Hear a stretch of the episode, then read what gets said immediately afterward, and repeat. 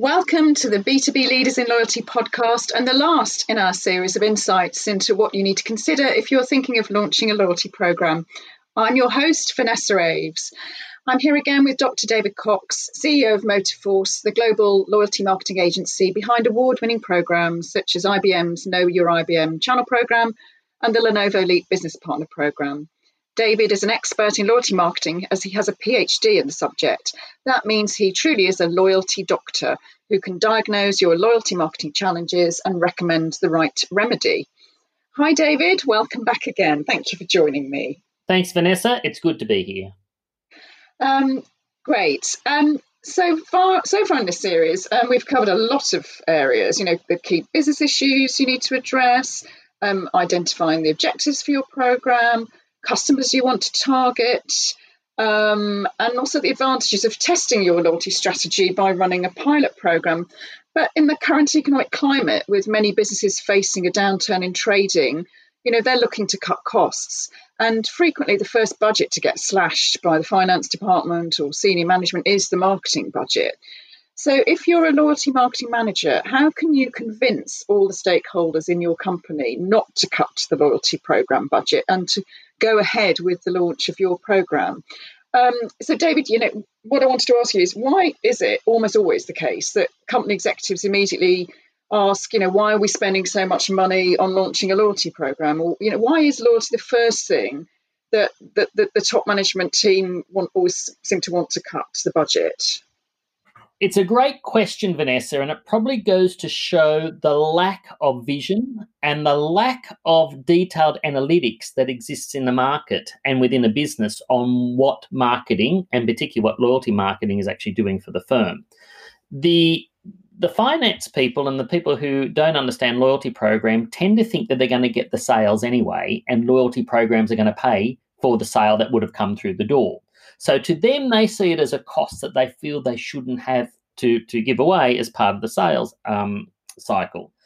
But loyalty marketers and, and loyalty and marketing managers, for that matter, understand that when you do proper cohort analysis, where you look at the people who are on a program and you look at the types of behaviors that you want to reward, the types of product bundling that you want to try and, and get your customers to purchase, and the types of behaviors compared to those who are not in the program, then you start getting the detailed analytics to prove the return on investment. I think in a previous podcast, we had spoken about the need to do cohort analysis, where you look at people who are on a program or in a program compared to very, very, very similar sized profiled participants who are not. And we can do this more effectively in the B2B environment than in the B2C environment. So, where companies get to the point where these types of questions are being asked, it's usually because the right analytics aren't in place, the right analysis hasn't been done, the right reporting and dashboards are not available, and those who put loyalty programs together haven't thought beyond looking at the types of information that stakeholders in the company really need to ensure that this is a vital and continuing investment for their business. So it's about ultimately, you know, educating your stakeholders. Then I suppose. I mean, um, but obviously there seems to be probably a lot of misconceptions then about loyalty programs um, among you know senior management. Are there, uh, you know, what are the sort of some of the common misconceptions, and and how could a loyalty program manager how could you you know overcome those misconceptions? Well, the first one I mentioned earlier on is that we are already going to get these sales in.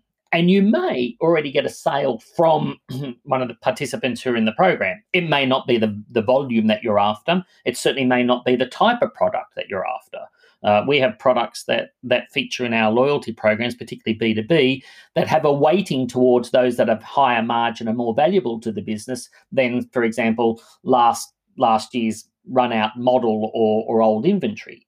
So the loyalty program will will focus people on moving the types of products that are going to make the best profit margin for the business. Um, you may still get the sale, but do you really want it of the old item when the new item and the new product that you're putting into the marketplace is the one that's actually going to push your business further along and give you the return on investment? The second scenario is that some uninformed managers might think that people are in the program because of the points as opposed to being in there for the brand. And what we need to do is ensure that the structure of the program synthesizes both attitudinal um, loyalty and behavioral loyalty. Behavioral loyalty, we reward for the types of purchases, for the products that they buy. So you get rewards for demonstrating that loyal behavior. Attitudinal loyalty, though, is when you actually have a predisposition towards the brand, that you have this desire that you are dealing with the best product, that you're dealing with the best company. And the best programs fuse both attitudinal loyalty and behavioral loyalty together. Um, and a lot of companies actually do focus on just fo- on, on behavioral loyalty. Um, but in those cases, you are then looking at a tit for tat type program and competing on who's got the most points for a product without really thinking about putting in trust, value, and those things into the market. Hmm. Um, so yeah, there's a lot to think about there, isn't there? Gosh. Um, uh, and I mean, in terms of um, miscon- other misconceptions, do you, do you think there's anything else that um, you know stakeholders would sort of question? Like for example if you've got you've got tiers in your program program tiers or you know social loyalty you know would they sort of think that was all a bit unnecessary? Well it's it again it goes to show what the uninformed will come to a conclusion. Um, it's a bit like walking into a doctor and and thinking that you know the, the health problem that you've got uh, you've got a runny nose when in actual fact it's a deeper rooted cause of what's what's giving you these symptoms loyalty programs aren't a piece of cake. There are a lot of moving parts. So, all of these elements need to be thoroughly analyzed to see what is going to drive the types of behaviors you want your participants to demonstrate over a long term in their programs. So, social loyalty is, is a must in today's environment where we've got millennials now who are the most valuable of your customer set. They're the people who are now moving into middle to senior management in some companies. They're the ones who've grown up with a digital device from the moment they were born. So their ability to collaborate and communicate in the social loyalty sphere is, is vital. Um, mm-hmm. One of the days, if you're going to do mail outs to these people, they're probably not going to work. So you need yeah. to look at what motivates these particular participants in their business environment that is going to achieve the return on investment and the types of desires and behaviors. Tiering again is another element where you start to stratify, stratify your segment of your customer base and give different benefits or rewards with the view that you want people to do tier migration the idea is that if you're a bronze or whatever the name of the tier is going to be, life is going to be better if you do the types of behaviors and become silver. Uh, and, and, if you're silver, you've got life is going to be so much better when you become gold. Interestingly, I did a study as part of my PhD, which was um, a decade or so ago now, where I ran around an airport uh, in, in Sydney looking at people's boarding passes and the luggage tags that they had on their bags, looking at to see whether if you're a platinum member, you had the platinum bag bag tag, or if you're yeah. old, whether you, whether it matched up. And the research was that the, the status and the soft benefits and the desire of having a better life in a higher tier, I want to see whether that really resonated amongst airline passengers. And the results were quite, well, they're probably quite uh, normal when you start thinking about it. When you got a new color coded luggage tag, you know, because you got to a higher tier, you immediately took off your old tags and put the new one on. Now, of course, a luggage tag is a piece of plastic with your name and number on it. From a functional perspective, whether it's what color it means doesn't change the functional perspective. It identifies this piece of luggage to you. And really, the color is, you know, has has absolutely no benefit.